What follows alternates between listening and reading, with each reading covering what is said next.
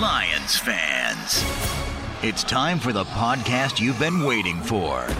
The show where Kool Aid runs blue, faces turn red, and rose colored glasses never go out of style.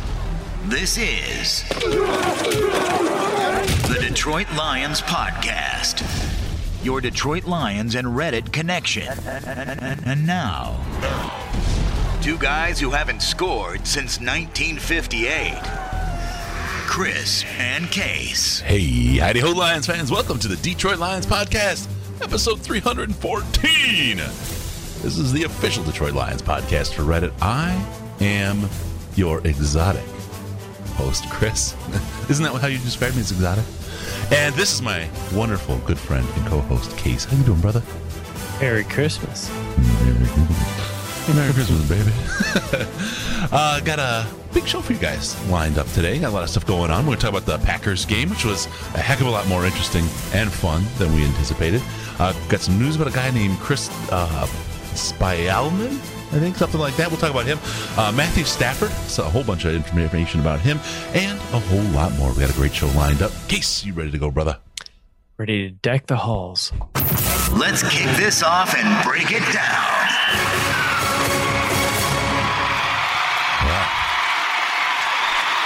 Just reminds me, it's the holiday season and my balls need squeezing. That's right. All right. First, check us out and help us out on Patreon. Special thanks to Dylan from Go Wham! and of course our very first donor, Mathis. Mathis.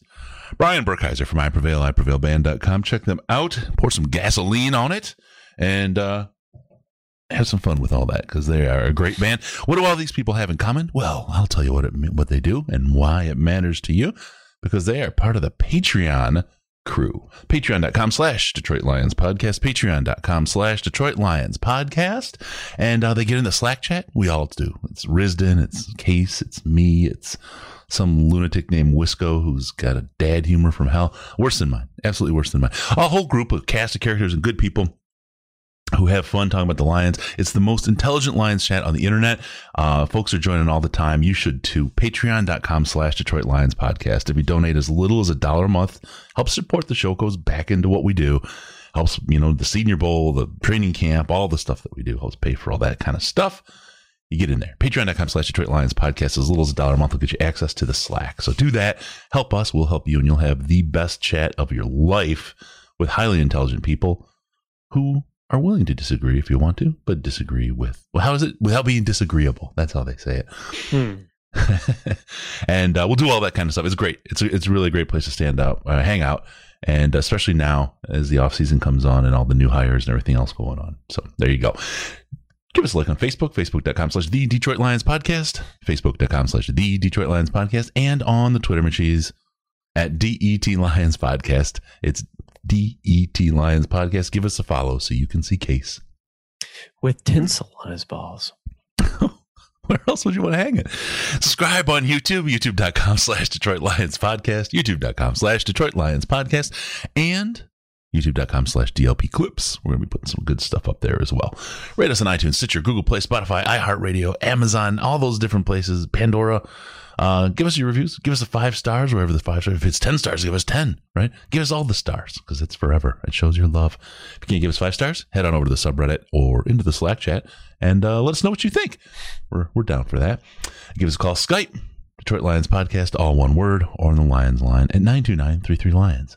929 335 4667. Leave us a message You get a chance to hear yourself on the show. Tighten your chin straps, kids. It's time to review this week in Reddit. All right, let's talk about all the fun and exciting things going down this week in Reddit. And I have to start. Um, my goodness.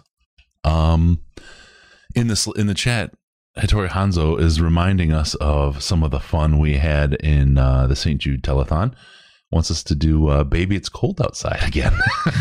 you remember our late night Oh. duet? No, I don't think that's a good idea. You sure? You sure? That was kind of. That's kinda think it's a good fun. idea. Oh, come on. Uh, if if we're on for three more hours and I've had several more drinks, remind us again because that's that's the place I need to be in for that to happen. All right. So, It's, it's it's not the beans that did it, huh? No, The bean no, boozles? no, the right. beans did a lot of other things, but yes, yes, they did. All right, let's do a quick review of the Lions and the Packers. That was a game. I'm just gonna. I'll just straight up. Um, I didn't expect the Lions to perform that well. And, Yeah. And look, th- was was the defense bad? Yeah, yeah, the defense was bad. yeah, of course. it's it's the Lions and the 2020 Lions, right? Were they the defense I thought was going to show up? No. Did we get a 50 burger hung on us? No, no. That's it. I, I think anybody walking into this last Sunday would have easily thought that uh, if someone would have told them that Green Bay hung 50 on the Lions, they said, oh, yeah, it's all Yeah. right. It'd have been easy. And that's not how it worked out, was it, Case? Well, one of the predictions I saw was like 10 to 43 or something like that. I don't remember the exact numbers, but um, I remember seeing that and thinking, I, I mean, I understand where you're coming from with that thought, but I doubt that's the reality we're actually going to see. These guys seemed energized the week before Yeah. and uh, being energized will only get you so far, you know. Um, and we saw that, you know, 100% play out. They were energized, they wanted to win, but they just were not the more talented team. Um, now there's a lot of other things to get into, and I, I I know we have a lot of like minutia to get into as far as the game is concerned. I just but make sure you're um, keeping this Lions related with that right, illusion Right. that you've made. right, right. Okay. You want to know about my minutia? illusion, I said with an A. Your, your minutia is almost an illusion, but with an I. Let's start out first with one of the most, um, probably the most talked about pieces, uh, and it, it, relayed down to a couple of different things. Uh, the Marvin Jones catch, no catch, refereeing that we Mhm. saw. There's a couple of Mhm. problems with the refs, but the Marvin Jones ones is the most egregious because without That was that, real bad. doesn't get hurt. And that's really, really. It was we get three real bad. And we get three more. That was real bad. That was real bad. Uh, I. It's you know, and we've talked about many, many times before that I do not believe that the NFL is fixed, right? Mhm, mhm. But there are times When they and make this was to think it. one of them where this this was one of them where people who do believe that i have a hard time stepping into a conversation and trying to convince them otherwise like i can't ah, that's so difficult because the amount of change that makes in the game i'm not and and assuming that we would have win, won uh, when the Packers offense was doing what it was to us all game long um is not where I'm at. But it is so incredibly frustrating to see that much time come off the clock because they didn't call a catch that was a catch a catch and that is that's just I mean that is mind-bogglingly frustrating and so I understand why some people feel that it's all stacked against them. I get I get the feeling. Even if I don't agree, I get the feeling and sometimes it's more hard than other times to argue with it. I think this is one of the more hard more difficult times for me to sit here and say, yeah, absolutely not. You know, they there was no bias, you know, et cetera, et cetera, et cetera. When oh, man, it should have gone the other way. And and how do you explain that it didn't go the other way?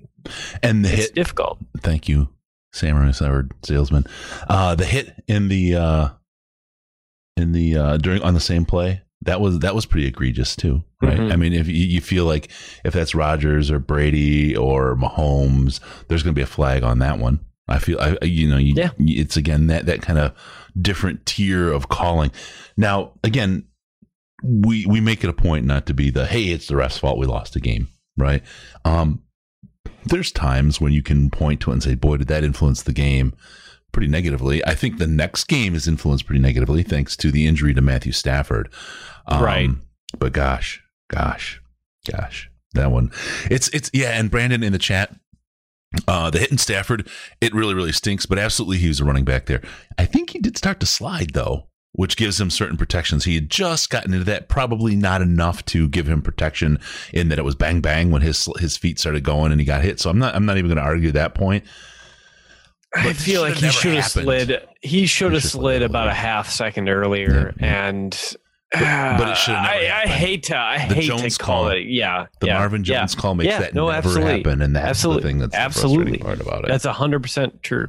Yeah, wouldn't have wouldn't have been an issue if we'll talk about Chris Spielman in a minute, but do you think that calls like that are going to get him to come roaring down to the box and start beating some official butt? I hope so. That I would pay a lot, a lot of money for that. A lot of Yeah. money. Speaking of a lot of money, anyone, uh, anyone, ten bucks super chat. I'll give you uh, access to the Slack through February, just because I'm a good guy. Ten bucks in the super chat. Maybe longer. We'll see how it goes. Uh, and Matt Leffler out there, I know I owe you. I owe you one. I got to get you in there. Uh, okay, so yeah, there we go. Um, the uh, the officiating was terrible. I'm I'm just waiting. I don't like just surprising him, so I got a text out to Dean. I said, "You mind if we just give you a quick call?" So we'll see. Um, I've surprised him a couple times. If I do that all the time, he's going to quit taking my call. I would already have quit taking my calls, but you know how it goes. So we'll see. see if he's busy or not. Uh, so the refs were definitely an issue, or at least a part of the conversation as to what happened. The defense be- was bad. Yeah, the defense was bad, but they played much, much better. Um, okay, so if you watch only the highlights that they show on the game for the for the rest of the day on Sunday at the Sunday night game and and on ESPN and everything else, you'd say, God, that defense looked horrible because it was always the Oruwariye miss where he just got shanked, just Yeah. just beat by Davante Adams, and uh, and then I thought Oruwariye had a great game. To be honest, yeah, up against one of the best wide receivers in the league, the best, maybe the best QB to wide wide receiver combo in the league. I thought he had a solid game. There were a lot of other defensive players that I was much angrier with, yeah, yeah, oh, absolutely. Um, and most of them have an LB on their position. So. and a lot of hair on their head. Yeah. So there you go. The defense as a team, I'll just say we played a great team game. I loved the I loved the the onside kick. I loved that. That was great, and that we almost executed that. That was great. Um, just just all around, it was it was really good to see this team play that well against a team that that's good because they are the cream of the NFC crop. Period. I mean, they're Mhm. tied with the Saints, right? As far as being the top team. Mhm. Yeah, there you go. All right, so uh, that was that was interesting. T.J. Hockenson, lead receiver for the season, I believe, still for the Lions. I'll I'll, I'll check that here in a second, but he looked terrible out there, didn't he?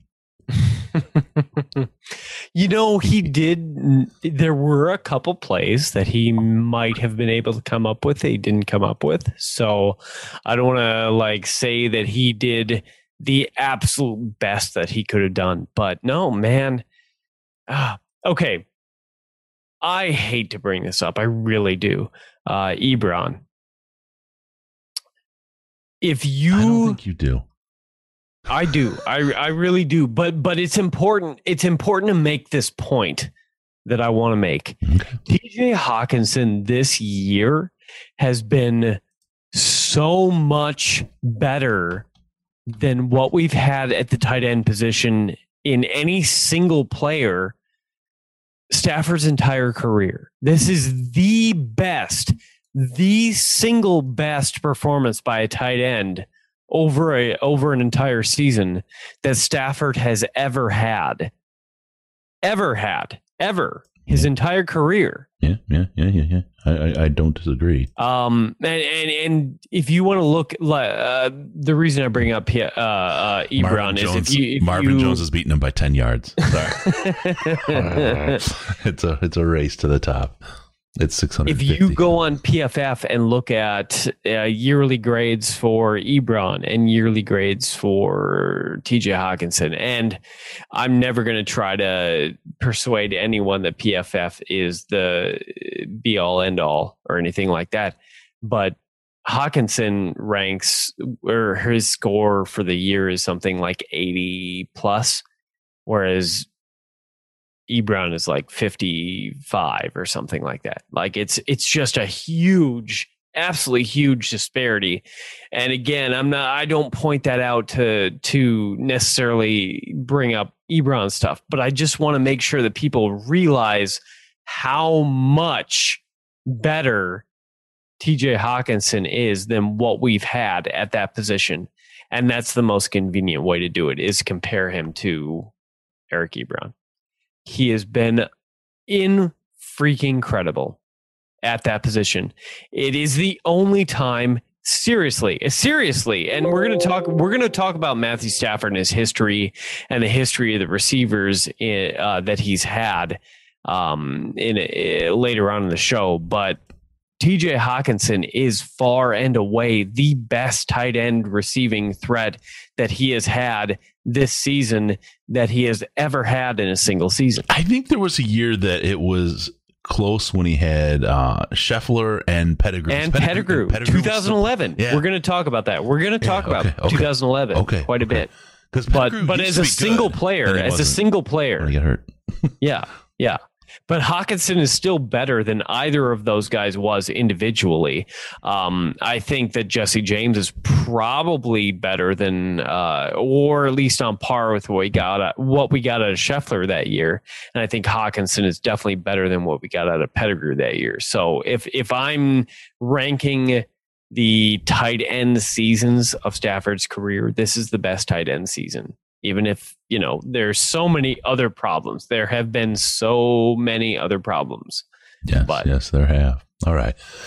So let's talk about another guy uh, receiver um, out there that this is this is interesting. Mohamed Sanu he's been on the team early in both games. He's made key catches and he looked good right? He had separation uh, great route running. He he he he looked really good. And then he disappeared and I wondered why, what, why don't we throw the ball to him anymore? What happened? Why did we go away from him? Did he suddenly become the covered receiver? Then shouldn't somebody else have been open besides TJ? what happened? Why, why did we abandon that? that? Chris. God. Okay.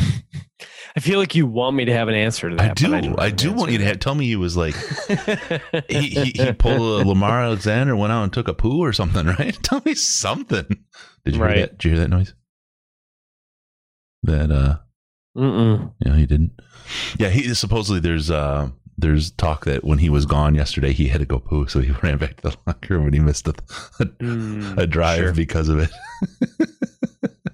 sure. I just found that quite funny. Hey, man, I can relate to that. I can relate to that. Like in my like, I have to occasionally I have to make a dip out. When, EP, you know, even during the situation. high volume. It's an EPS. yeah. You yeah. fill out your EPS reports. Okay, yeah, we'll have. That's enough of that talk. Let's. uh What else? What What else comes to you? The game. We only lost by a touchdown. I mean, we were in it really to the end. It was. It was good. It was fun. That's the other part of the game. Is it was very, very, very fun to watch, even in a loss. It was efficient offensively. Yeah. I think that's the major takeaway is that they only punted what twice the whole game. And was, um, there weren't remember, that many drives. If you guys remember the game preview that we did with Tony and Riz, I said the key to the Lions game there was no more than one three and out for the whole game. And I think they had two.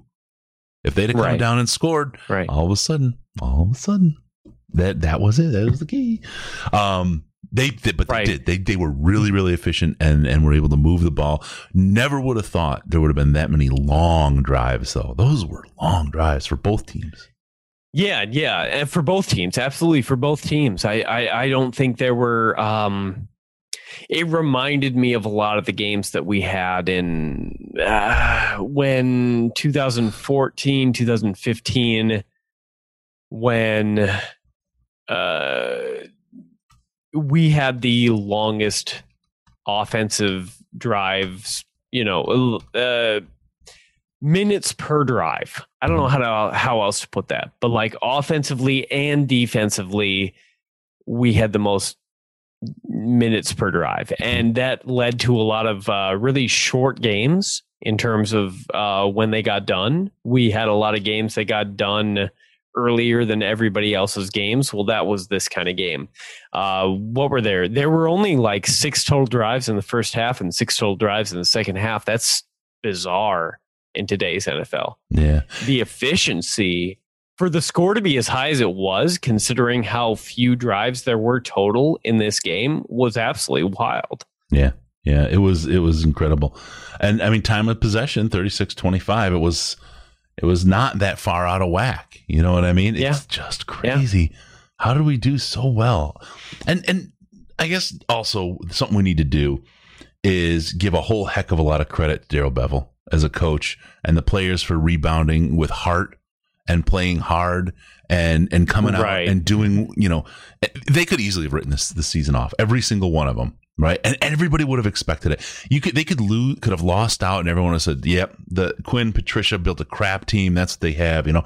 But nobody gave up and they went out there. And and i'll go i've got something uh, well we'll talk about this in a little bit. I don't want to i don't want to blow it yet but there's a lot to that. I'm gonna i'm just gonna use a quote from sheila ford hamp because i think this is really indicative of what's what's changing, right? She said it was clear that Coach Patricia's system was not working for the Detroit Lions.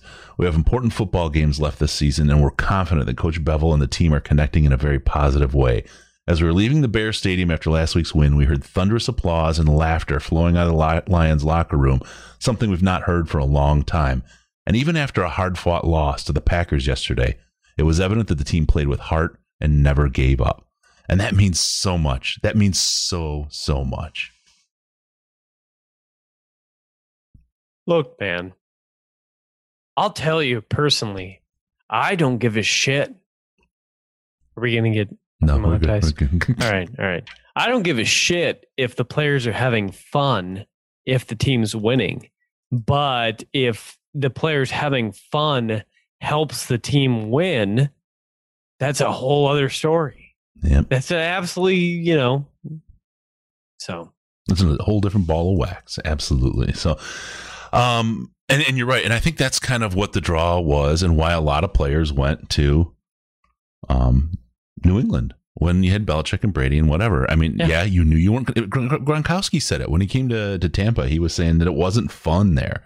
He he just wasn't enjoying himself playing the game, and the fact that he came back to be with Tommy in Tampa, hey, that's great. You know, that's that's nice and all that, but um, he just that that took a lot of that took a toll on him over time. And winning is great, but even after a while, winning you get used to it, and you've kind of then at that point accomplished everything. Yeah, you just don't it doesn't mean as much anymore. So you can you can you feel like you can leave and, and, and, walk away, and it's really something. It's really something to see um, someone going out and having fun. Uh, Zuki's Turkey's talking about they're all fighting for jobs next year. Yeah, they they sure are. They absolutely are. I wish they, and, I wish they had been playing a little bit harder for their jobs, to be yeah. honest.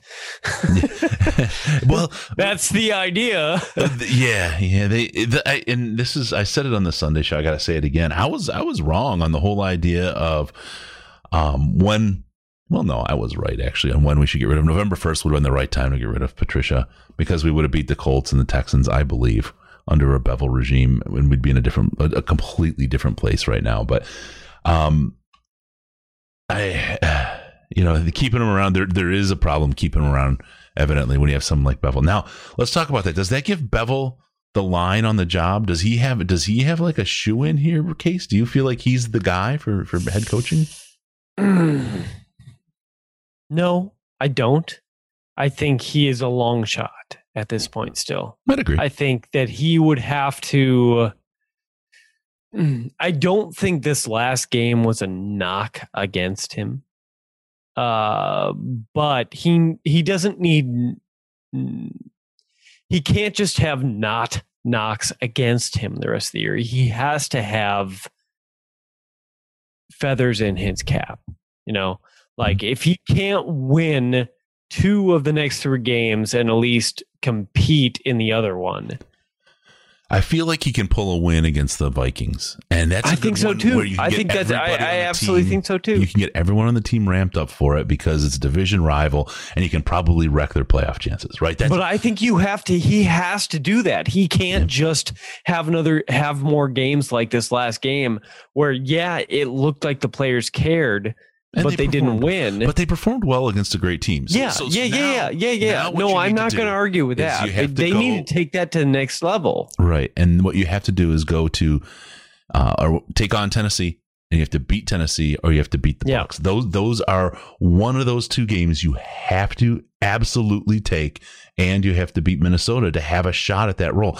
I feel like he I don't look, even if he does, I think it's still a shot at that role. I really think though Yeah. that he is bridging that offensive coordinator role right now. I think he will get an expanded contract, an expanded role, and um, a, a, just a really, really nice offensive coordinator job without a guy like Matt Patricia pooing all over his, uh, doing uh, whatever, uh, all over his, um, his, uh, what's it called? Jockstrap.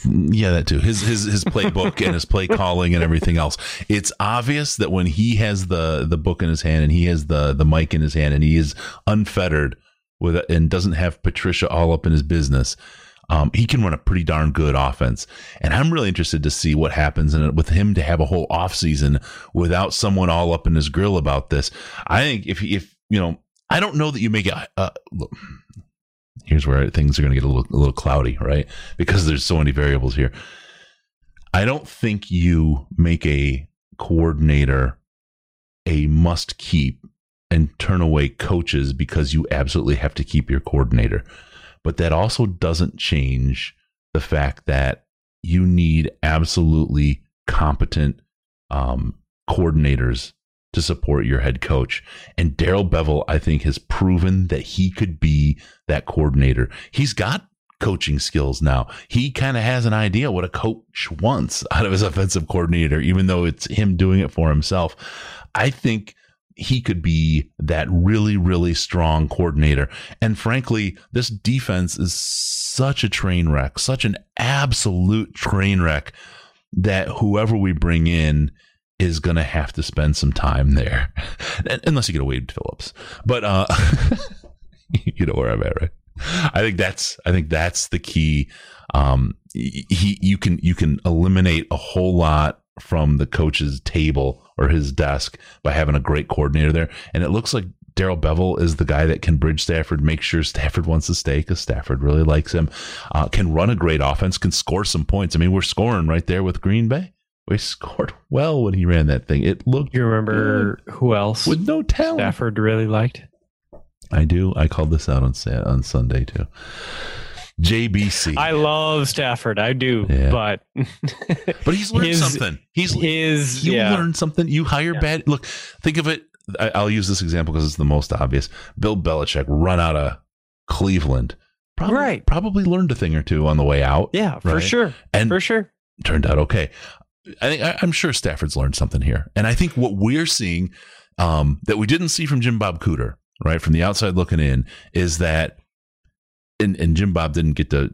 Well, he did kind of play do his own playing call. I'll leave that alone. But uh, you see Bevell unfettered, being able to do what he wants, and you're seeing success with it. And that I think is the key difference between um, Stafford fighting for JBC and uh, fighting for Darrell Bevell. So we'll see. Mhm. Yeah, Adrian Peterson came here for uh, Bevell too. Good one for from Yuzuki there. Uh, so yeah, there you go. There's, I mean, th- that's that's that's that's the other side of it, right? People, some people came here for Patricia. A lot of them didn't, and a lot of them were happy to go. You know what I mean? So I don't know. Detroit's going to be an interesting place. There's a there's a lot to go to to, to unpack in this place. I think some of the moves we're making is is really good, but if I think about it, right, and we think about what Sheila just said and what I just quoted, and you think about that picture of her with her hands in her her, her face in her hands, right, in the in was such a great. I think Mike, uh, I forget his last name, Mike H, took that picture. Riz knows him. Um, that was just such an iconic picture of where things were ahead of the firing of um, of Patricia. I guarantee that everything that transpired after that was a result of Sheila going to cbd.detroitlionspodcast.com and getting herself taken care of, getting her head straight. She had some serious anxiety. I'm sure there was insomnia, and I can tell there's a lot of emotional pain there. So she went over to cbd.detroitlionspodcast.com, hooked herself up with one of the best legal in all 50 states pain relievers out there. Absolute, tell you, top stuff, top shelf stuff, and it's a quality outfit. Diamond CBD, they give you instructions, great, you know, full color printed brochure, the whole thing. Check them out. Get all your your needs met all your pain, anxiety, and insomnia. I got the, this is the box of it, but I keep it in the box. I don't know why. Here's the, I'll even show you. I, I use this stuff like every time I got something sore. It is absolutely great. Uh, I've, I've had multiple people in the chat recommending it and saying uh, this this cream is the stuff. It's given relief they didn't have with muscle relaxers on back pain, the whole thing.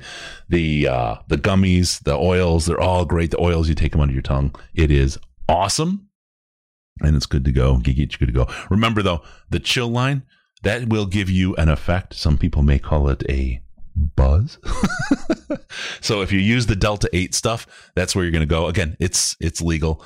Um, I had a guy literally email me or uh, DM me on Twitter about how potent that stuff was for him and his wife, and uh, they were just zonkified. So just know if you got to go to work, you're moving heavy equipment, that kind of stuff don't do the Delta 8 for that. That's not the place to go. But that it, that adds the the whole kind of buzz thing. If you use just the regular stuff, the regular line, their gummies and stuff. I I got some of their watermelons here. These are really good. This is from this is Chong's Choice. Yeah, they're really good. And again, there's no ill effects. You can go do all your stuff. CBD.DetroitLionsPodcast.com. Use the keyword Lions at checkout. Get 55% off. There you go. All right, with all that, we talked about the Packers game. There's something that happened in Lions Land. I'm not sure if you guys knew that. Um, there was a hire this week, this day, and it was announced. And you'd know it's a good hire. And you know why it's a good hire? Because his name's Chris. There you go. Uh, Chris Spielman, hired by the Lions to as a special assistant to the chairman and president and CEO. Um, I think that means he's got more than one boss. I think he reports to Rod Wood and Sheila. I think he is absolutely fantastic for this job, and we'll talk about it. Uh, a couple of, and I'll and I'll give you a second here, case I just want to hit a couple points about it. Probably eliminates all the Amy Trask talk.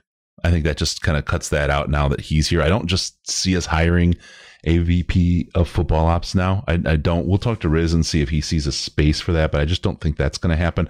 That's about Barry Sanders in. I think Barry's more of a fan move than anything else and a PR move than anything else. I think Spielman is a move that's that's pretty interesting because there's a couple things about it.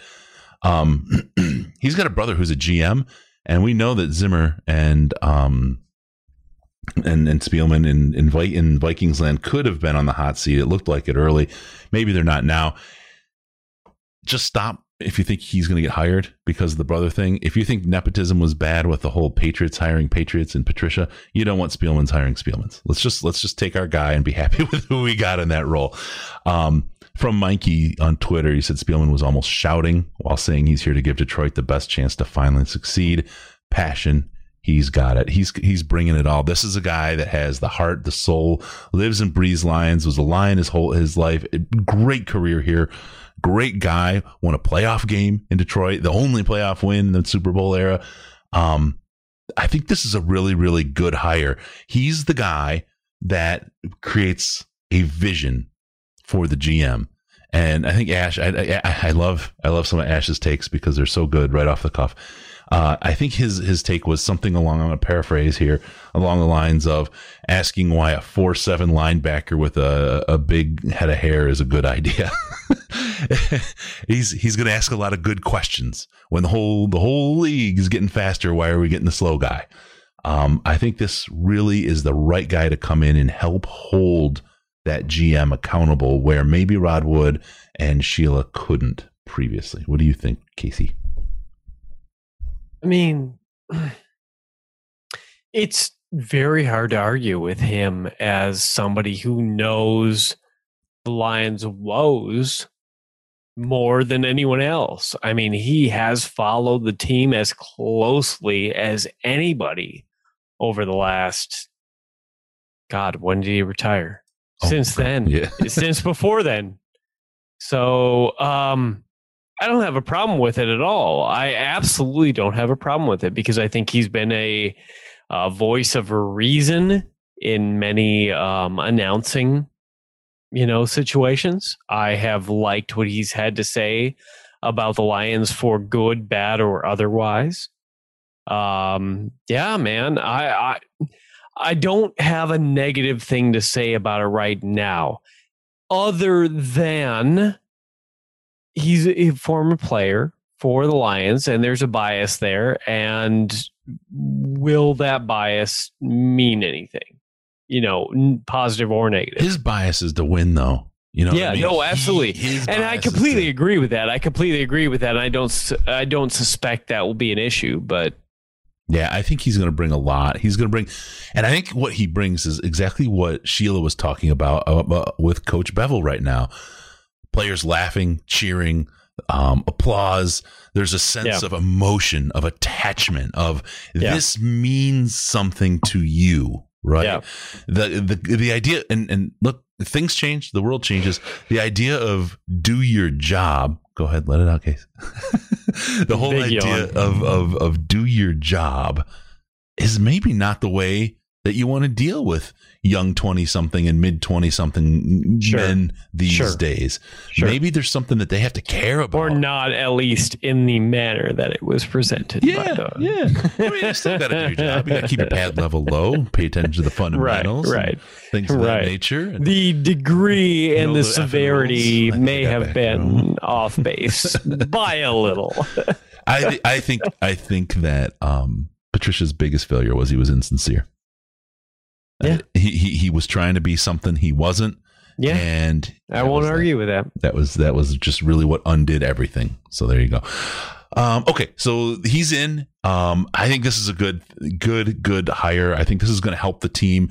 I think this gives a sense of football knowledge where it didn't reside before on some big decision makers, and has some accountability now for your GM. This is really, really good. He's also got um, a network of people right? He's he's been an announcer. He's talked to gms coaches players. He's been involved and in, in in the thick of this for years. He's not just some jackhole that's rolling in. He's got real football knowledge has talked to people about how they're changing their teams what their directions are what they're doing as a team. It's amazing. I think it's absolutely fabulous. It's really really fabulous. So uh, this is a good hire.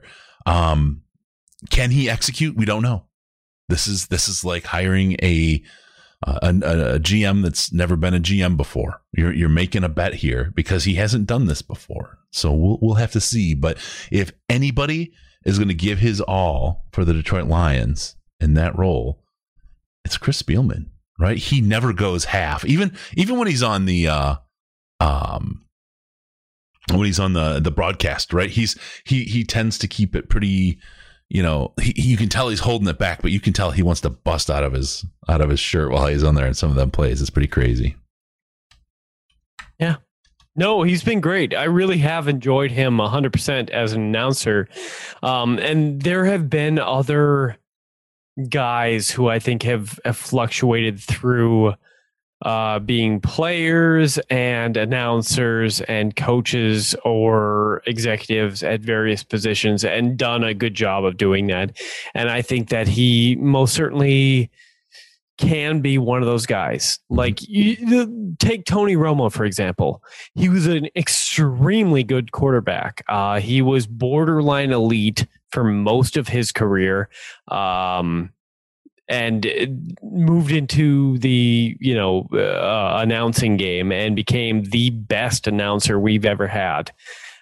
I'm not necessarily saying Chris Spielman can move from being a player to announcing to, you know, being one of the best front office guys in the league. But hey, man, eh, having the depth of knowledge he does and having done the variety and versatility of things that he has done, I don't think that's a bad thing at all. And I think that having a guy like him with a with a true passion, I think that's important because you and I have a true passion for the team. That doesn't mean we would make the right decisions. But he me? hasn't- We the best choices they could make. I'm, I'm actually insulted. Well, I mean, I wish, us. they, I wish they made some of the decisions we wish they'd made because I think maybe some of those things would have turned out better than the way things otherwise have turned out. I'll tell you one thing. Um, Sandman and I were talking on Sunday. I sure wish they'd talk to us about how the fan experience works and their interaction on, on media because we could help them a lot. They could For sure, for sure. really be successful if they would just. Anyway, go ahead. but but I mean to have a guy that knowledgeable about the game on multiple levels and passionate about wanting to improve things. I mean, I don't see how that's necessarily a bad thing. And So- I think uh, a couple things. Um, first, absolutely, Kevin Alt in the in the chat. It gives me hope for the search. He has a whole level of knowledge that he brings a whole different ball of For sure, to that for sure. for a GM and a coach. I, I love that. I absolutely love that. Um, and he, and again, Don H, you guys in the chat are doing great. Um, Spielman, he was also wise enough not to admit that he's not qualified to be the GM. There was people talking about it, right? Um, who was it on that was screaming for him? Oh, God, who was it saying that he should? Was it Herman Moore saying Chris Spielman should be the, the GM? Who I don't forget remember. who it was. I don't remember. Um, going crazy, saying, "Yeah, he should be the GM," and he's like, "No, no, not not a chance." Now, I, I want to hit really quick, Brandon. Uh, any chance Dan O comes on as a quarterback coach? I don't think so. That ESPN money is just too fat to come back as a quarterback coach. I think he'd be great. I think he'd be really, really good as a quarterback coach. Yeah, I would have no problem with that at all if they did. But I mean, he did that for most of his career. Uh, Basically. yeah, yeah. Uh, I just don't. He was getting a lot- paid a lot Herman more. Moore. It was Herman Moore. Thank you, Jim Young. You guys, I he was getting Jim. paid a lot more. Yeah. Uh, Dan Dano was getting paid pretty heavy money to be a quarterback coach when he was on the roster. So Yeah, yeah, he was, but he was good at it. So there you go. All right, so Chris Spielman hired by the Lions, uh, consensus good pick. Um, we'll see how it works out, right? Bob Quinn was a consensus good Yeah. pick. Matt Patricia Yeah. was a consensus good pick. Um, just like the Packers just can't. The the odds are so against them getting a third Hall of Fame quarterback in a row. The odds are just in our favor that we continue to make bad picks for the front office. Sometimes things Oh. have to regress to the mean or or or flip to the other side. And uh, Spielman seems to carry all the right stuff, especially for where this team is today. Yeah. All right. Um, I want to move on. There's something a little chat chat about uh, playoff opportunities and where this team was and where it is. and one of the very very best things I saw, um, someone said, "So what do you tell a team when they've got a one opportunity to make the playoffs?" And Bevell. So you're telling me there's a chance? That's a great answer. That's an I appreciate that. fabulous. Yeah, answer, I right? appreciate it. Not only I- just I- for the meme potential, right? But because he's having fun with it, right? Yeah, he- no, I appreciate reality. that. On, I don't think there's a level uh, where I could take that in a negative way. You know, he's just, you know, he wants the Calvin team to be, he wants the best out of the team. He wants to continue pursuing the, you know, the best thing that they can come off with. I, I don't, I don't know how you could take that in a negative way unless all you want is a better draft position, which it's not like I don't understand that, but you know, if if you amp this team up at the end of the year, Mhm. that's a good way to get those guys involved and want to be on the team going forward. and win So, their job for next year. yeah, That's that's the other part. Players that have been beat down like these guys have have every reason not to really do it this year. Um, but here they are. Yet here they are, right? And I think you're going to see if this is going. to We'll talk about this. If Stafford plays this week, just remind me to say something about that I, when we talk about his injury. Um, I want to talk Mhm. about what it means if he. I'll just say it now. If he plays this week, I think that's a vote for Bevell from him, straight up. I really do sure, and, sure. and the change because it's real easy for a guy that's in the pain that he is and suffer what he has to say, no, I'm not going to do it. This it doesn't mean anything anyway. I'm just going to kind of take the rest of the season off or a game off or whatever. Um, now, if he's not there, that doesn't mean he's you know make saying the opposite because he the injury's really bad. He's in a lot of pain. But if he if he if he comes in and plays hurt at this point in the season where you know they got a one percent chance or whatever the playoffs, um, says a lot. Says a lot about where his head's at. yeah, I completely agree. I'm really getting you this week. I got you agreeing with everything. I got you in a, in a compromise. I'm too position, tired, man. I? I'm too tired. Yeah. Work's been kicking my ass. So Well, I will be doing I don't have the energy to fight with you. It'll be me kicking your rear. So, um, no, I want to get into something different. This one was posted by Grandmaster PRA on the subreddit, and, and it's just it hit me, and I thought it was really, really important. And I'm going to read it. It'll be it should be a pretty quick read. Uh, I looked into what the Detroit Lions record has been against teams with a winning record in the past several seasons. I discovered a pretty insane trend. 2012, 1 in 10. 2013, 1 in 4. 2014, 1 in 5. 2015, 1 in 7. 2016, 1 in 7. 2017, 1 in 6. 2018, 1 in 7. 2019, 1 in 5. And this season, 1 in 4 with Tennessee, Tampa Bay, and Minnesota to go. Somehow the Lions have found a way to win one and only one game against teams who finished the season with a winning record. The list even includes a Lion team that went 11 and 5. Remember that 11 and 5. The only reason I didn't include 2011 is because they went 0 and 6 and it doesn't fit the one win narrative. It means in the last 10 seasons, they're 9 and 61 against winning teams. I'll say that again 9 and 61. That's most possibly bad. Honestly, all those years that they felt like they were a better team was just a mirage. They had a much easier schedules, although I will say they consistently beat bad teams under Caldwell. We went 11 and 5 and yet we're n- over a in one year and we're over a decade 9 and 61 against winning teams. That that is a testament to abhorrence. That is a testament to terribleness and horrible horrible teams. Um I, I I saw that and it just ripped my heart out. It took away those years that I was hopeful about the team. I was like, you know what? That's okay. We're Yeah. building. I just realized, no, we're not. But I will say something. If you lost to the Lions over the last decade, you probably suck.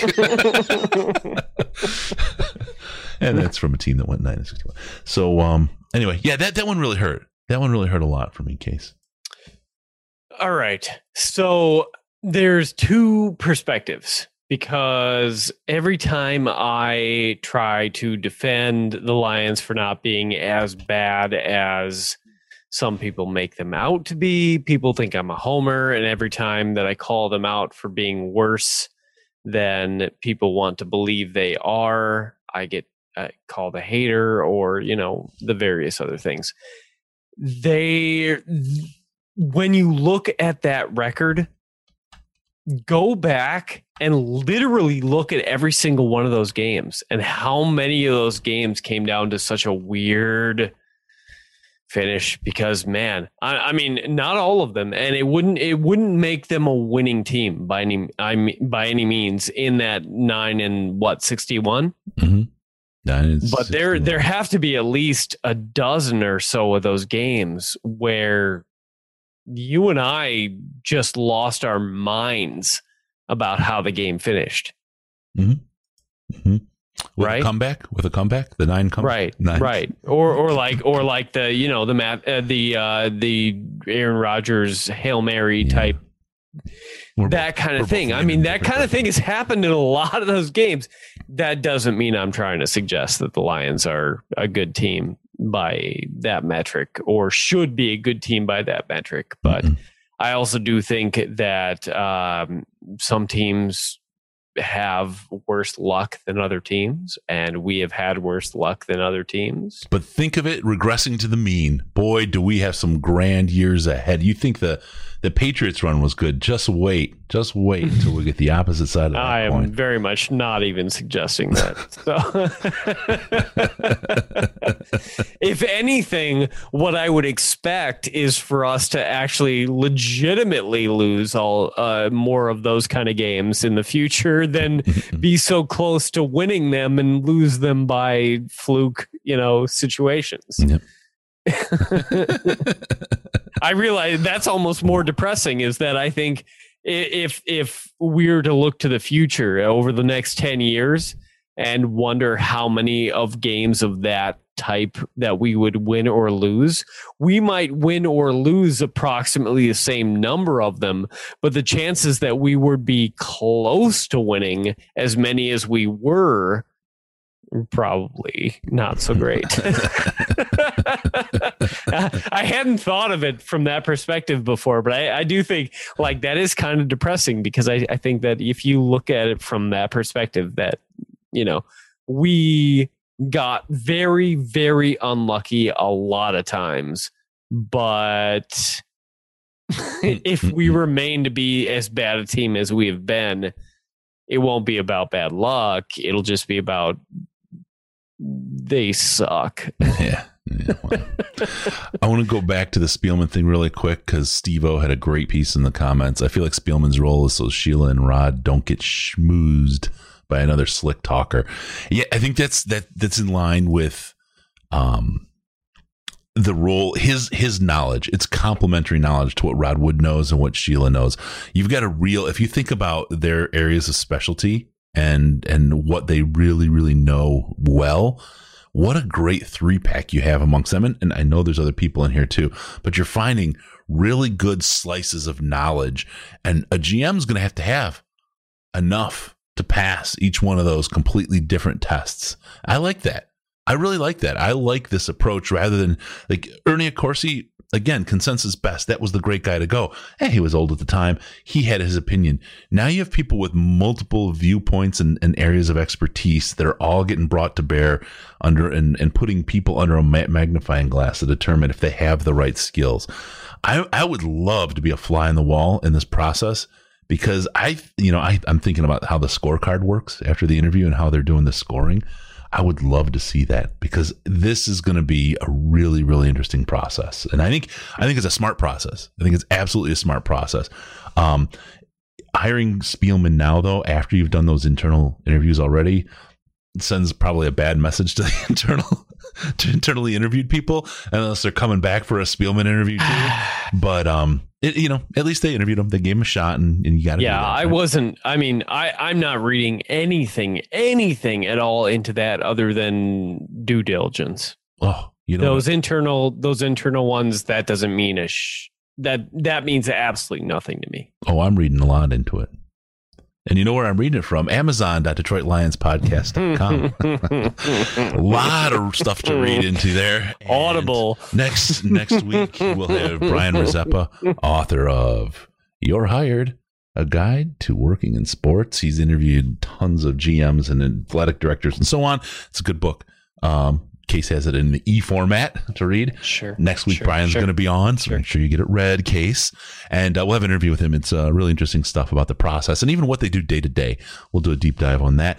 But that is available, and all of your holiday purchases available. Amazon.detroitlionspodcast.com. It'll take you right to Amazon. Just gives you a cookie, lets them know we sent you so that we can take away some of the profits from that evil, greedy son of a gun Bezos. And uh, it helps us out, helps us out the show. And uh, you get all the great stuff. You don't have to go deal with people. You don't have to go out in a meat space and see all these these snotty nosed people spitting viruses everywhere. You don't want that. Stay home. They'll gift wrap it. You don't have to. This is the best kind of gift. You send it to somebody pre wrapped. You didn't have to leave your. You didn't have to put on pants. Because let's face it, we were pants free. You didn't have to go outside. You didn't have to see your neighbor catch you in the driveway when you're trying to. You could just sit there with, a, you know, case of beer, whatever, and do your ordering. And there's no better Secret Santa than drunk you. The stuff that shows up is always amazing. Amazon.DetroitLionsPodcast.com. Get over there. Get all your stuff done and uh, help out the show by doing something you were going to do anyway. Thank you, everybody who's doing that. This is that time of year. Amazon.DetroitLionsPodcast.com. Think, speaking of. Always gets me. He always gets me what I want, and I can't afford.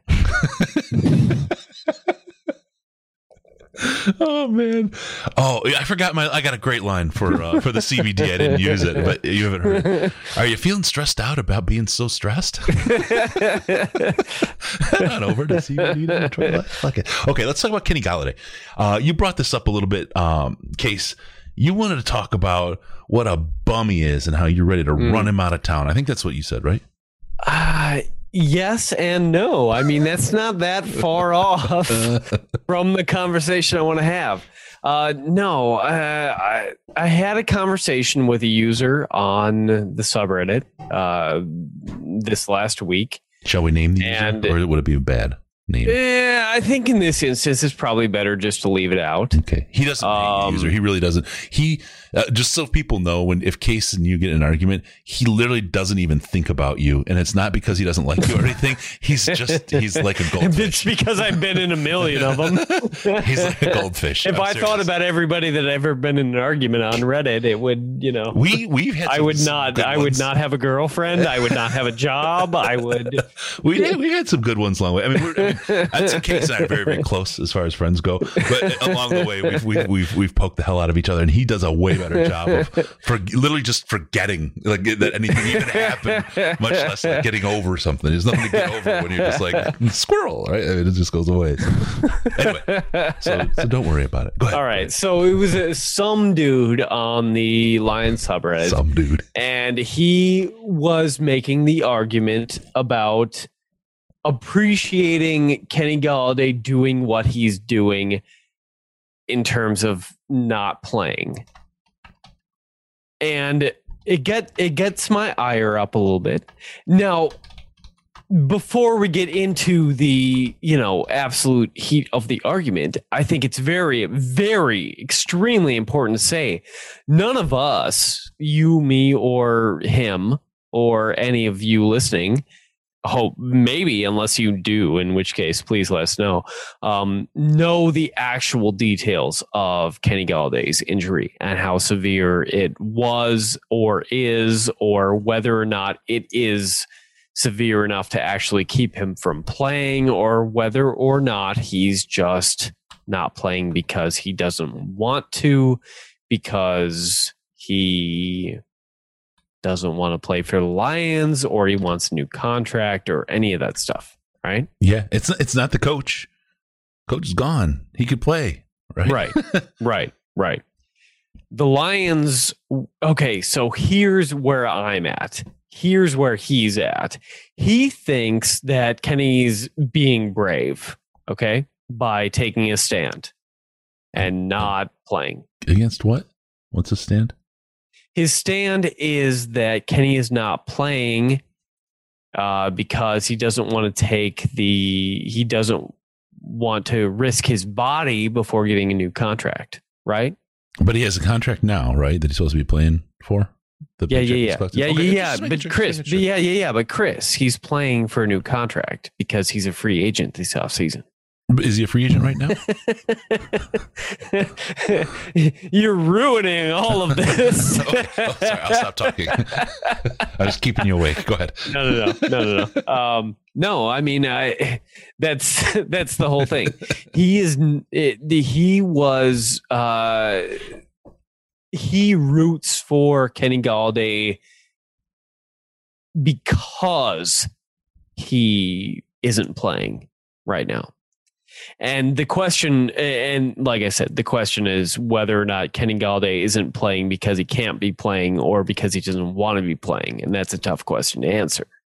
We don't know the answer to that. But if Kenny Golladay right now and for the last, what, month and a half, two months, mm-hmm. hasn't been playing because he is more concerned about his future contract than he is about the current state of the team that sends some really messed up signals. Yeah. Now, I will say there is a there is possibly something going on. You may have heard we don't have a GM right now. So it's possible that there's no negotiations going on. Right. And hold on, I got a couple But we did we still had a GM up until a week but, ago. But he was a GM that a lot of people didn't like. And those negotiations right. could have been terrible. So he doesn't know who he's going to be negotiating with. So that's, yeah. a, that's one thing. The other yeah, thing, I think that's a fair caveat. The other thing is his two agents are suing each other right now. Yeah. They're in court battling who gets how much money and whatever. And I think that could be part of what's holding him up signing. We we we put these nefarious things to it. He could actually just be injured and his also agents true. are letting him sign because they also don't know who's going to get paid. And agents are slimy little buggers. Um, I, I, just not all of them, right? I, I mean, I know there's one Casey. Uh, I'll, I'll, leave his last name out, but Casey, um, he was a great guy, really great guy. We we had uh, one of his players on for an interview. Kasey Redfern, the the punter, if you remember, he, this his Casey's agent Casey still texts me every year on my birthday and wishes me a happy birthday. He's he's that's just, awesome. Yeah, he's a really good guy, and he's he's genuine about it, right? He he has something that we've had we have in common to talk about. He's a good guy. So not all agents are slam balls.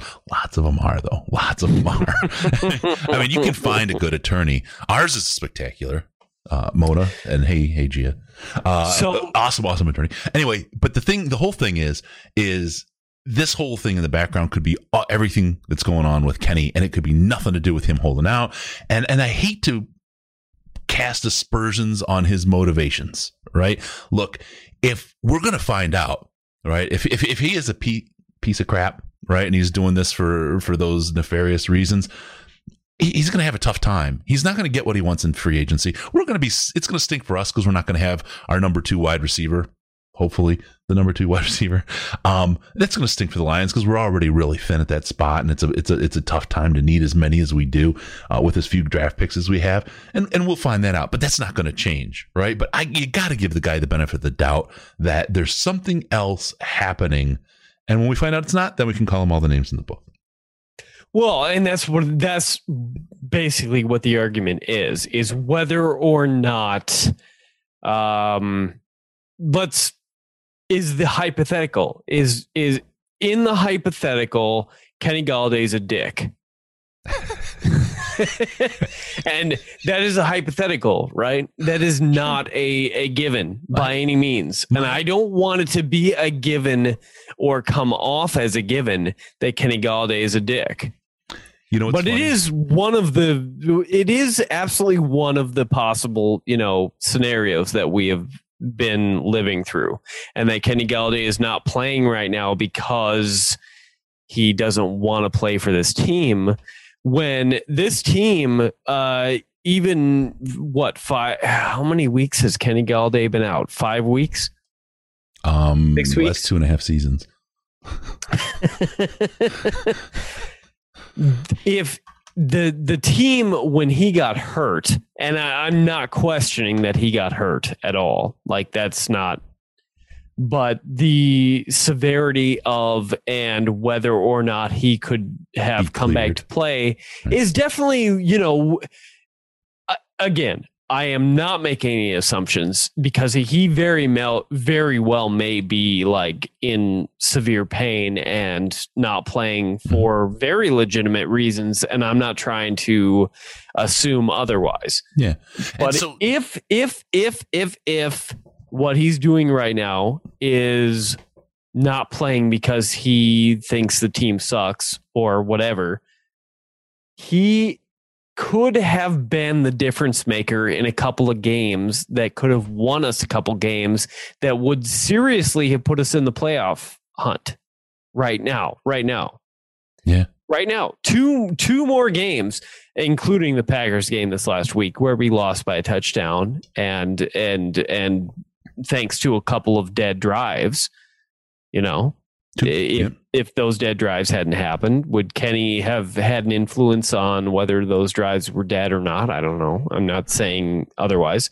All I'm saying is he if if he is doing what he's doing because he didn't like the Lions, Get what you fucking deserve! then he then he gave up on his teammates. he gets what he deserves. And I don't know I don't know how you paint it any other way if that's what happened. Yeah. Now, Brandon, isn't it more medical okay by a doctor? For sure, right? You, they get medically cleared, but it's more often a doctor says there's absolutely no way this person can play without further hurting themselves, or they're just too injured right now to play. Yeah. A lot of guys play hurt and can talk and talk their way through that medical piece. There's a little bit of flexibility there, and it's the old, you know, I'm not going to, I'm not saying this is Kenny at all. But it's the old workman's comp. Oh, my back hurts, and you know, no one can prove your back doesn't hurt. And Right. Here you go. You know, you're you're, you're down the down that. Path. And I don't have a I, I don't necessarily have disrespect for him for taking that path if that's the path he had, but I have nowhere near as much respect for him as I do for other players who have played through those kind of things. Stafford being a prime example. Here's where Stafford, I don't think there's a player that I could have more respect for for trying to push through those kind of things than I do for Stafford. right? football is always such a good allegory for life. And here's where, you know, you're you're on this, and I'm not saying you're on this side, but you're saying, hey, there's probably there could be nefarious things here. I'm on the other side saying, hey, it could just be something simple. He could be a great guy. He could be a nice guy. And this is why I hate people because people are not nice. They're not good people. Generally, Right. they're mostly Right. turds, right? Ah, Okay, there it is. There's my my life lesson again from football. Thank you, football. I want to go back to something. Um, we, we we discussed it a little bit when uh, we touched on it or got to the edge of it. When we talked about the uh, the nine and sixty one stat for the Lions, and it's there's a lot of talk about Matthew Stafford and his performance and his performance relative to the quality of the people he's been surrounded with. You know, hey, he's, he's had Calvin, he's had great players around him. And it's there's a common mis- misconception about it. And I saw a post by a guy, and I'm going to try to pronounce this. It's really difficult. it's Sasa Hami. So Ugh. Sasa Hami. Can you pronounce it? How do you have we it? have we ever are we ever going to run off this gag or No. just- So Sumi. Oh, oh. oh, Oh, I wish you just Oh. freaking write case. It'd be so much easier. All right, case, go ahead. Do your rant.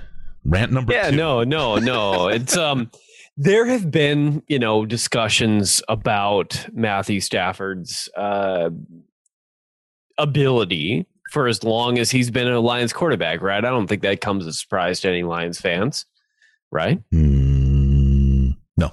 I mean, I mean, local news in Detroit uh, has had a negative slant on him many times, right? I, I, I I've never lived there permanently, but I'm aware of that kind of thing. Um, Local, like not the TV guys, the TV and ladies. Um, on on television, they really take a different tack sure, around the sure, players. right? sure. But I guess, I guess my Yeah, perspective, yeah, my perspective uh, on it is mostly people complaining about, you know, the Yeah. uh, Mike Valenti type stuff. So- Yeah, yeah. Who? Well, go ahead.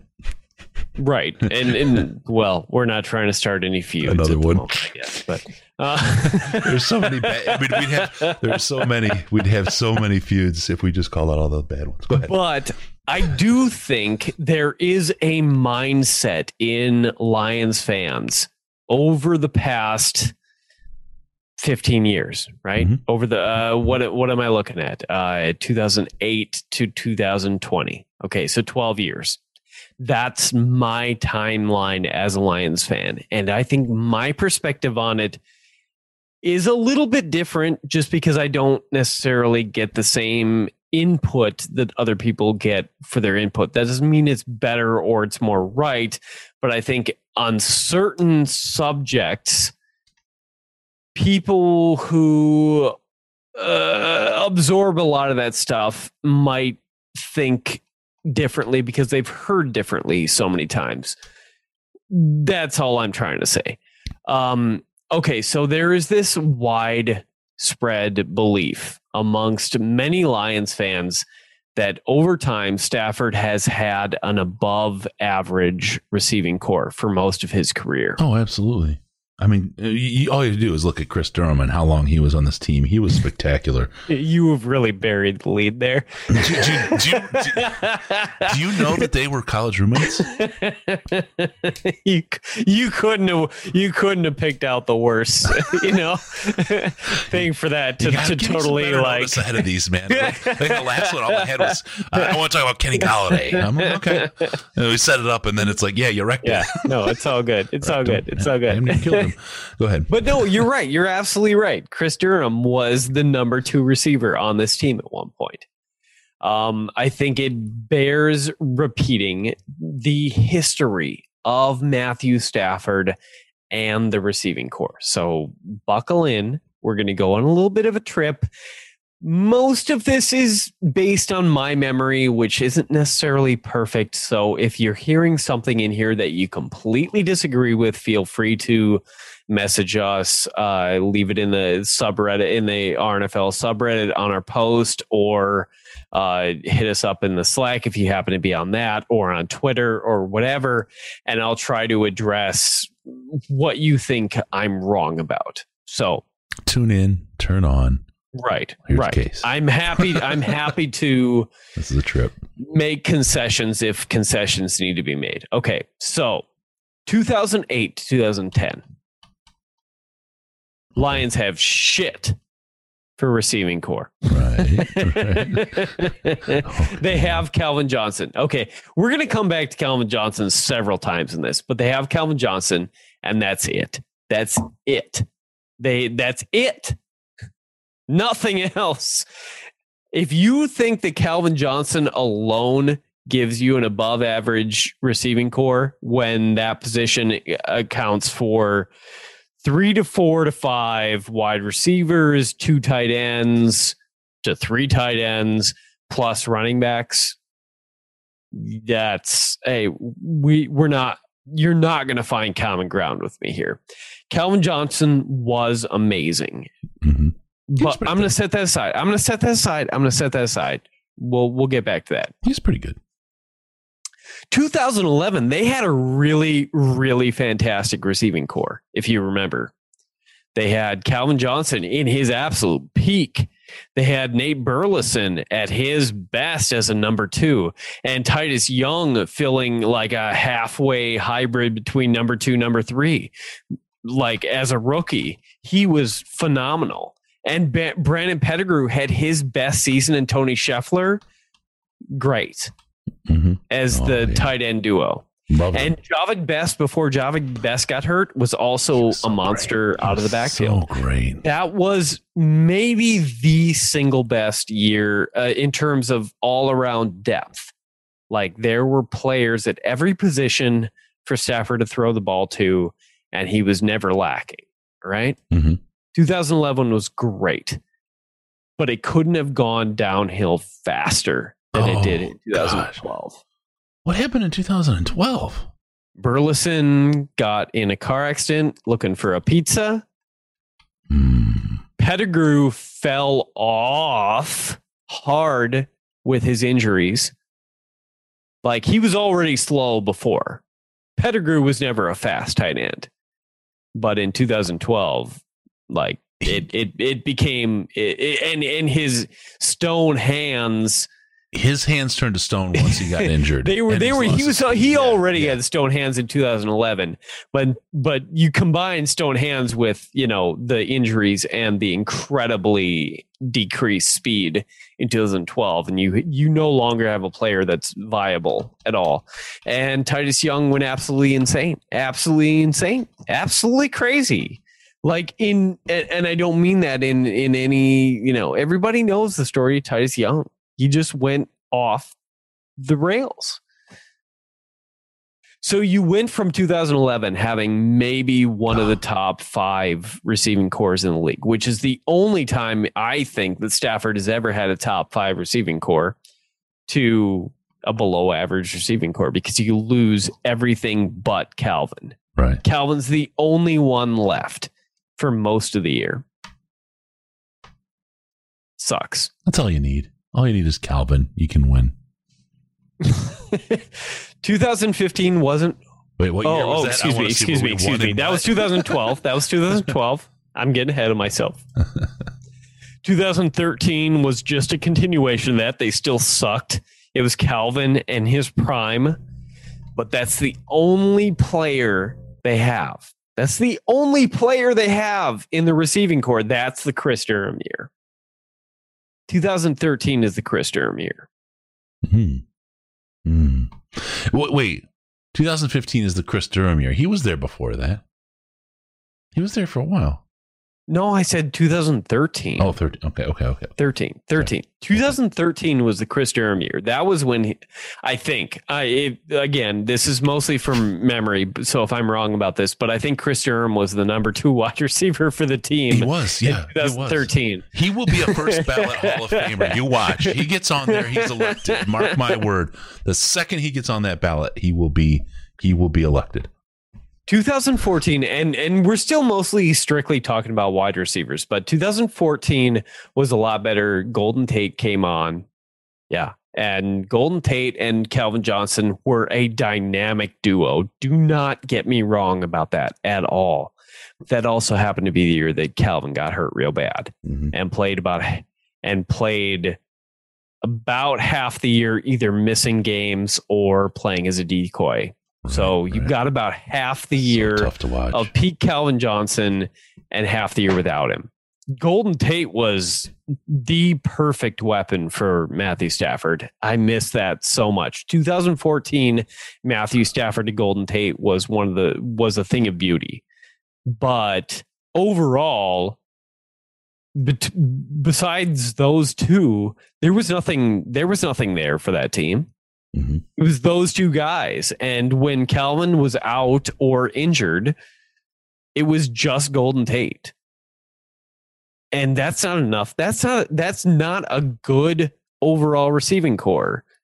That's a average at best, probably a below average receiving corps on the year. 2015 was similar, although I will say Calvin was a little bit closer to himself in 2015 than he was 2014. Mm. Uh, he didn't actually miss any time, um, and he did make some, you know, big plays and that kind of thing. But he still, if you remember 2011, 2012, 2013, even 14, Calvin, that was not the same guy we were getting in 2015. Sure. It was not. It just wasn't. He was slower. He was dropping more passes. He was going up for jump catches and winning them a lot, but his hands were not as stable as they used to be. And he didn't have the speed to break away deep for anything that he had had previously in his career. So 2015, I mean, not a bad year, but not a great year. And that was I think that was during the Reggie Bush era. Uh, and we'll get it. I'll get into the running backs a little Ah, bit later. But that was yeah. Uh, to the uh, I, I'd have to look up the exact years, but Reggie Bush may have been one of the guys during the 2014, 2015, or maybe I'm. Mm, I might be making up which years he was, but we'll get it. We'll get into Reggie Bush later. Okay, so you move on and you go to 2016 2017 and that's actually maybe the best two years of stafford's career as far as receivers are concerned. Because you have marvin jones and golden tate both balling out and you have various other players doing their part right? Yeah, For sure. the depth wasn't amazing, but those t- you had two guys who were playing low level number one roles, right? Agreed. That's a great thing to have. That's a very great thing to have. Mhm. So 2016, I will not argue that 2016, 2017, he had an above average or at least average receiving corps. But then immediately thereafter, you get Tate leaving and Kenny Golladay coming as a rookie in uh, actually 17, which was a great year 17 uh, to have Kenny Golladay be the number three year. receiver oh, sorry. it was it, they, it, it wasn't a great year in terms of the Lions record, but it was a great year in terms of his receivers. So I will give that. But then you move on from that and you lose Tate, and it's it goes to Kenny and and uh, Kenny and Marvin, and Marvin immediately starts getting hurt. So you have Kenny emerge into a low low to mid tier number one in his second year. But you've also got Marvin who who can't stay healthy. Mhm. So you you really never get that established duo or trio over a long period of time that any quarterback would want. more than one talented wide receiver really fully available. Uh, or Right, Not never. right, Never is the wrong right. word. Almost never did you have two talented wide receivers fully available to Matthew Stafford. Throw a tight end out there, throw a wide receiver or a, a running back out there into the mix, and the lack of those things. And when one would appear and the other would disappear, it was like whack a mole. Like you're Right. you're you're good you're you're you're viable tool, if you will, for lack of a better term, and, and I don't call many people tool other than Case. Um, sorry, buddy. Um, it's like whack a mole. Who's, who's the one? Who's the one that's sticking up? And then boop, he's gone. The another one pops up. So it's a it's a lack of consistency on who you're throwing to and their style, how they run routes. Um, are they a speedster? Are they a, um, a, a runner? Are they fight for the ball? Right? Uh, What are you dealing with? How do you position the ball who you're throwing to? All those kinds of things that you have to figure out with a different guy consistently, and you never have two. And it becomes really easy for a defense to key on somebody. I mean, that's why like Calvin Johnson's what it was the Bengals when he was triple covered and he, he went up and he got that ball, right? Stuff like that is just magical. But think about it. If you've got three people on a wide receiver you should have somebody else open. open somewhere, someone and we didn't. There wasn't anybody else open. or or and I, and I, I need to go back and see if the all 22 is available because if someone was open, Stafford didn't trust him. Sure. And Sure. that's a big deal to Sure. have somebody taking a roster spot who's wide open that your your your your quarterback can't throw the ball to. That's a huge, huge problem. Huge. Sorry. I'll try to I'll try to run through the rest of this as fast as I can because I think Yeah, I'm probably 60 boring seconds, people. buddy. Okay, okay. So tight ends. Who's the best tight end that Stafford's ever had? TJ Hockenson. Yeah, I agree. For one year. a year and a half. He was good last year for a bit until he tried. he wasn't people. terrible last year, but he certainly wasn't, He wasn't you know. this year, TJ. Right, right. Okay, so one year. Uh, running backs, we've had Reggie Bush, who led the league in drops. The, the- overall, the Lions led the league, league in drops from like 2011 through 2000, 2014. So even when they were, you know, even when they had spurts of good play, they were still, you know, Williams, dropping the ball. Williams, Rogers, Kevin Johnson. Uh, Oh, it- it- we would be remiss, and I I think Wisco mentioned this. We would be remiss not to mention Theo Riddick, and Theo Riddick had a really really incredible run from uh, 2014 2015,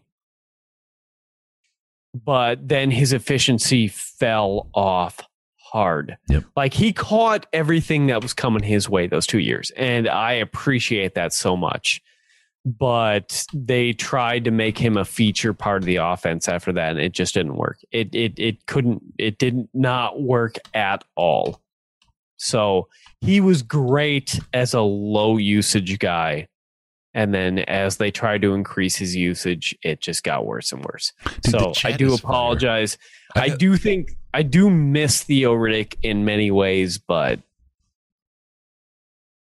Yeah, yeah, yeah. Oh, okay, so the, the chat, I got to go. The, the chat is is absolutely fire. Jim Young had me cracking cracking up. Um, okay, remember when we got a new strength and conditioning staff and we thought all the injuries would be over? That was fun. Moore Perriman and Johnny Morton were a nice trio. God, samurai swords sword salesman. You are absolutely right. I've got to get Johnny Morton on. I, I have a really good connection to him. I've got to get him on the show.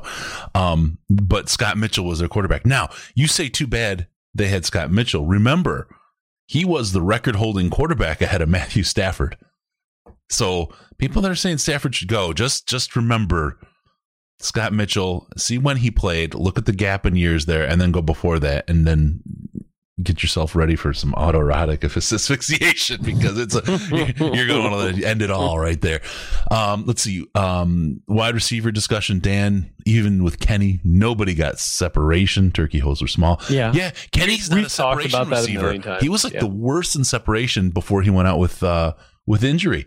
He was terrible. He just everything was a contested ball, and he could fight for it and get it. And half of that, at least half of that, was Matthew Stafford being able to put that ball in there with such velocity But that's always and dangerous, accuracy. and no, no, absolutely it is. But if you got a guy that can fight for it and get it, and you get a ball going in there and it's contested, it looks so spectacular. It's like it's you know it's like the movie For sure. wreck. Absolutely. People love that, right? But a real wreck sucks, right? Right. But that's that's kind of the whole situation there. Um, Pettigrew had a year with 88 catches. Yeah, he was good when he was younger. And he would, Yeah, no, he just was. fell I apart once he got with that at injured and he couldn't catch a ball. Uh, Cory Schlesinger. He always had trouble holding on to the ball, but I mean, he wasn't a bad tight end. Ooh, ooh, okay. I've got one that you're gonna love, and and it's it's Dom. I gotta hit Samurai Sword Salesman because I'm not calling by his real name here. Um, full, fullback love. What about Cory Schlesinger? Absolutely, I would go to his math class today. Um, Anquan Boldin. He was with Tate and Oh, I, right? I called him out in this comment. That that was um next on my list. So I knew you'd like that one. I knew it because I know you're a huge, huge fan. Uh, tricky hole, not tricky hole. It's a pinhole from Brandon. Chuck Longs, Andre Wares. Oh God, it was horrible. Oh.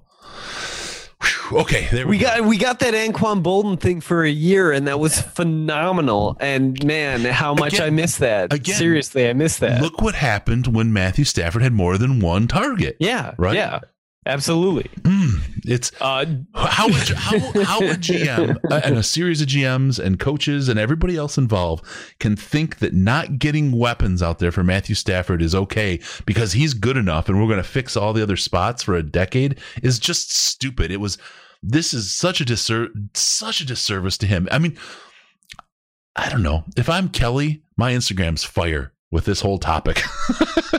she, I don't, I don't. She probably doesn't want to call players out, but she, she's probably when it's all over. I would not be surprised if she pulls out the old. He ain't had crap to throw to because they didn't give him any weapons, uh, and and especially in a league right now where you know it used to be defense wins Super Bowls. It's offense right now. This is a league where offense wins those games. Why in the hell are we on the opposite side of that pendulum swing with no offensive options?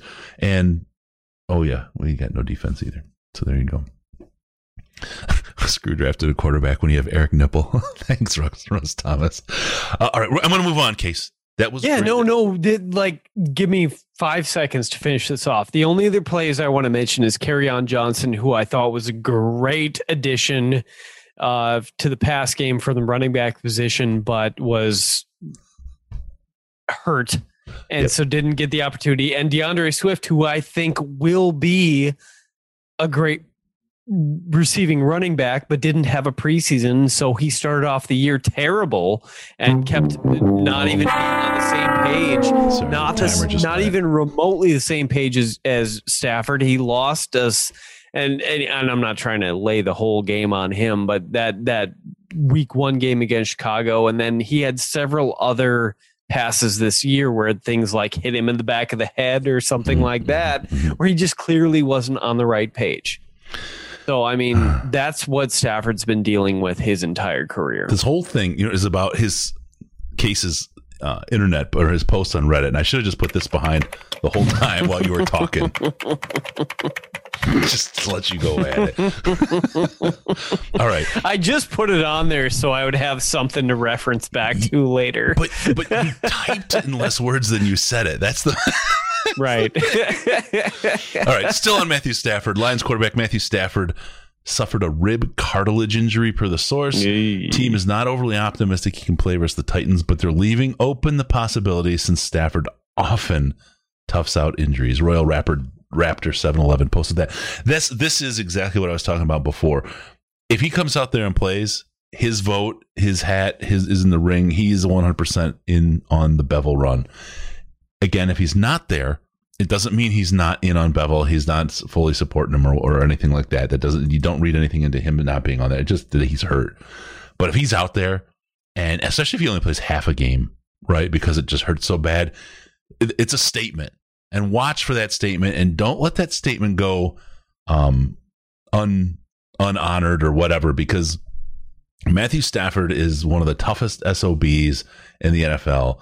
And he, I just, I'm so happy that he's ours with the, the, the, how there's, I can't imagine any other quarterback in the league playing for the Lions as long as he has and continuing to gut out games like he has. Yeah. He deserves a freaking ring. He deserves, Oh, know, yeah. he deserves a Oh, damn absolutely. statue in front of Ford Field before he retires for what It would he's take a given to this organization.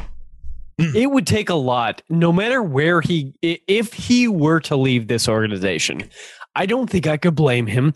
and I, I have blamed other players for their lack of, you know, loyalty or this, that, or the other thing, but I don't think I could do that. Stafford, he's been here for so long. He's given up so much. I'm not sure what it would take for another player to top him as my favorite player of all time at this point. Yeah. So Yep, for sure. He needs some CBD. Detroit Lions podcast. no, actually, um, it- just just a really quick thing. The St. Jude thing isn't over. We've got the st stjude.org slash DLP thing. If you want to give direct, again, you get your tax deduction. Your end of the year, you're looking for the couple ways to get your tax deduction and do some good. St. Jude, help those sick kids. Help bring Christmas to the kids. We're going. This ends on Friday, and I want to tell you guys the auction is going on, and it's getting hot, heavy and really, really, I don't know. Anyway, uh, check it out. It's auction.detroitlionspodcast.com. Head over there. There is, there's some Golladay jerseys, um, looking good signed. You got some, uh, D'Andre Swift football. You got a Jeff Okudah signed football. You got, um, Dan Miller going to do a custom voicemail message for you with your script. As long as it's not really dirty. He's a nice guy. You don't want to make him say bad things. Um, all kinds of really, really good top. well, There's a, there's the Darren McCarty puck there that I love. F Lemieux and Sweet Revenge signed by him. I, this, if you're a Detroit sports fan, uh, especially if you're a Wings fan. That is a piece of history right there. You cannot. uh, Actually, I shouldn't be selling because I want to get it, but it is absolutely it is something really special, something really really nice, and it it will go down as one of the most talked about fights ever in history. So, all right, there you go. Auction.DetroitLionsPodcast.com. Let's do a look ahead now. Um, we're playing this game against a team called Tennes- Tennessee. And you want to know how bad Tennessee is? I'm going to tell you guys how bad Tennessee is, whether you want to know or not. You know, I got my son who's super, super smart, did really great on his PSAT, top 1% in the nation. Um, besides that, he did. He really killed it. I can't believe it. Um, besides that, you know, you get these things at that when your kids are that age from all these different colleges and stuff, right? And they give you their sell, their sales pitch. Why do you want to come here? Why do you want to come to this school or that school or whatever? University of Tennessee.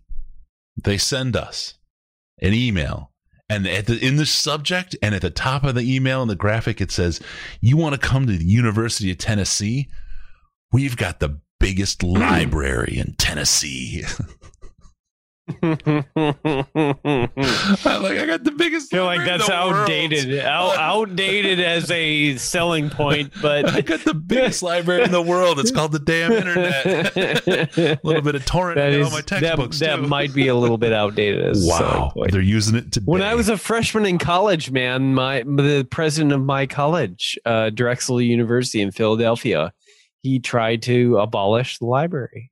He's ahead of his time. He's it? Yeah. his time. You know what Yeah. the library is? That's where they hide all the books.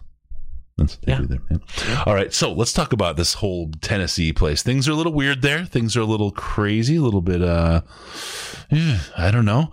Um, we'll think about it. Um, Tennessee. You might have heard of them. The Titans. Mike Vrabel. Possibility. Jeff Risdon's choice for Detroit Lions head coach back in the day. Um, I don't know if Vrabel would have been a whole lot different in uh, as a head coach than Patricia with Quinn getting the people there for him. I'm not sure.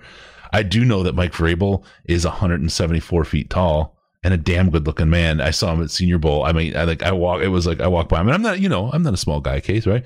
I walked by him, and it was just like.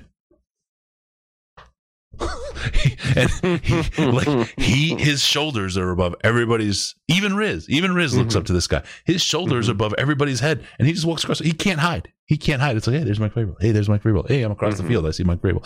could not miss him really really cool guy um but he's coaching this team and they look good but they stumbled a little bit they stumbled They along the have- way this Derrick henry guy Yeah. i think i think he's overblown i don't think he's that good let's talk about that Mm, He's he's I- got to face the the future Hall of Famer Jahlani Tavai. He doesn't have a chance. well, okay, so the two top backs in the NFL this year in terms of yardage are Dalvin Cook and Derrick Henry. And I think Dalvin Cook is the better overall player when healthy. Uh, But I do think that Derrick Henry is he's a monster to stop. And when have we proven as a team that we can stop a running back, let alone a guy like that? Jahlani So- Tavai is immovable, which means he'll just walk around. He doesn't move. Is that what you're saying? There's some great like a chess piece. There's some He great. just stands there. There's some great. If you run into him, you move, probably fall down. But Get your signed Jahlani Tavai gear in the uh, auction. uh, Oh. it's for No. the kids, man. Help Um, the kids. No, he, he he is, and that's going to be interesting to see him face off against Derrick Henry because I don't I don't even know, man. This is what if and and so the team Tennessee has had a tough time. What if? And I'm, I Yeah. love what ifs, right? And I love crazy. You know, I, I put crazy scenarios in front of you all the time and have you react. But um, what if Jahlani Tavai actually has a really really good game against Derrick Henry? what happens? what that would be doing? What do we weird. think? That would be very weird. I don't know. I don't know what. How do you? Uh, the the. We need to go to counseling. Well, for another reason. right. um, they lost to the Browns two weeks ago, 41 35. Uh, so I mean, if you put that in our in our favor, considering how we played against the Packers, Yep. it wouldn't be you know the weirdest win we've ever seen. It shouldn't be one we're expecting. But I, I think you put them on a similar tier where you put the Packers. Uh, not as good at quarterback, but better at other places, uh, especially running the ball. Uh, even better in some areas on defense. And I think I mean, if you look at the their last four games, they beat the Jaguars 31 to 10. And the Jaguars aren't a great team, but we we saw some good games out of Jaguars earlier this year. So uh, to beat them 31 10 is pretty solid. They lost the Browns 41 35, the high scoring games. A lot of these are high scoring games. Yeah. Beat the Colts 45 26. The Colts clobbered us. So, I mean, that's an indictment. You can't do this math. You can't do this math. No, and and I agree. I, I I'm not saying that just because these things don't look like they're in our favor doesn't mean we couldn't win it. It just uh it's going to be a tough game. It is very much going to be a tough game. They beat the Ravens of all teams 30 to 24 4 weeks ago. So, I mean, they're they're a high scoring team and we are not a low scoring defense. well, but the thing, their de- it's it's it becomes like you said a lot like the Packers. The fewer three and outs we have, the better chance we have. Yeah, it's yeah. it's it goes to what I said earlier. It's all about can you score more than your opposition. It's an offensive game anymore. Yeah, and this is just another one of those offensive games. Hopefully, it's not offensive. Yeah, I hope it's not offensive, but. So the key is to stop the run. Jahlani Tavai. Got it. Got it covered. No, it was key. Have you? Did you ever play that um, X Men uh, arcade game before doing a podcast? did you ever play that X Men arcade game? The like the one that was like the double the double screen I don't think I did. Some of our listeners, I guarantee some of our listeners played it. That was probably but, after my arcade or But it was I mean, when I was growing up as a kid, there was an X-Men arcade game. Um, and it, you could play as Wolverine, Colossus, uh, uh, uh, whoever. But the first boss, uh, or the second boss, not the first boss, was the Blob and he always had his catchphrase no force on earth can move the blob.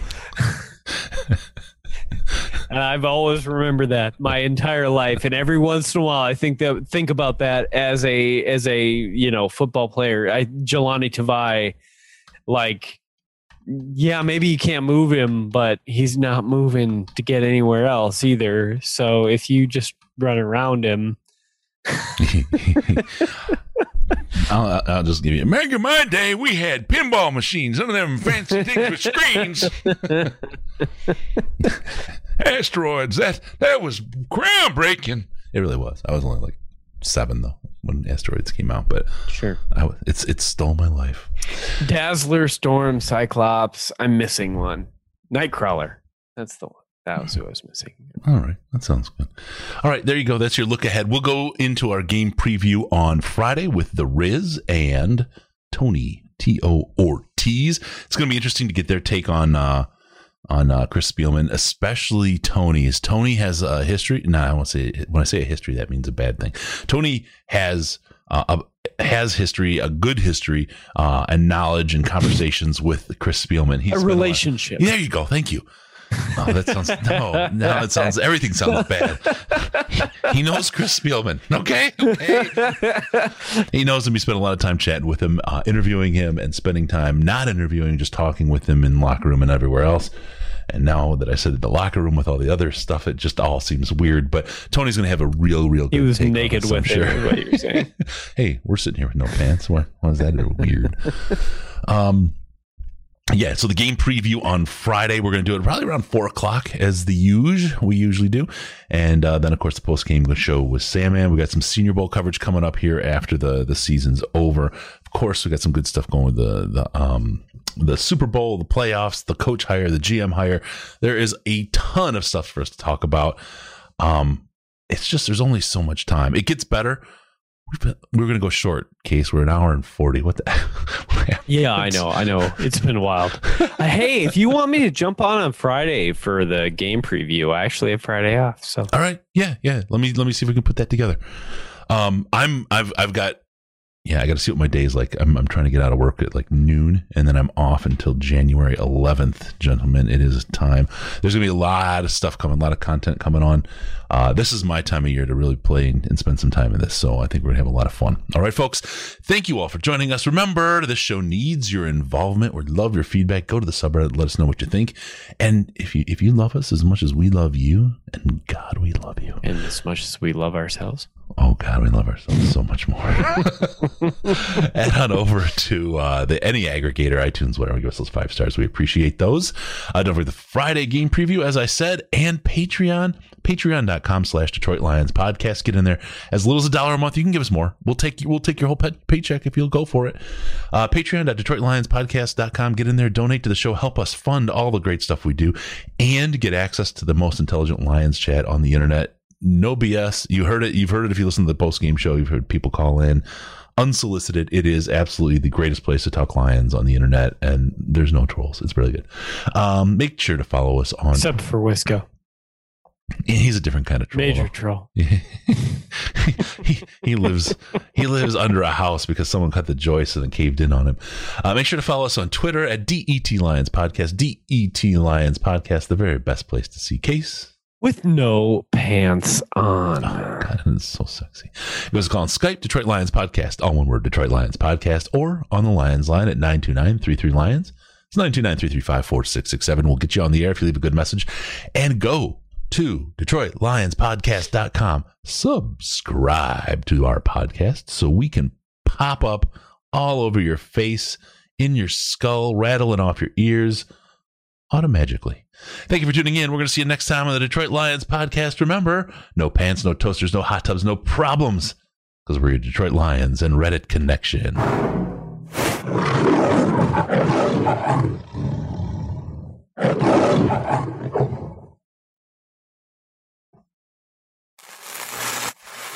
Final seconds winding down, and look at that. How big is that? Chris and Case out of time pack the bags, start the plane. This show is over.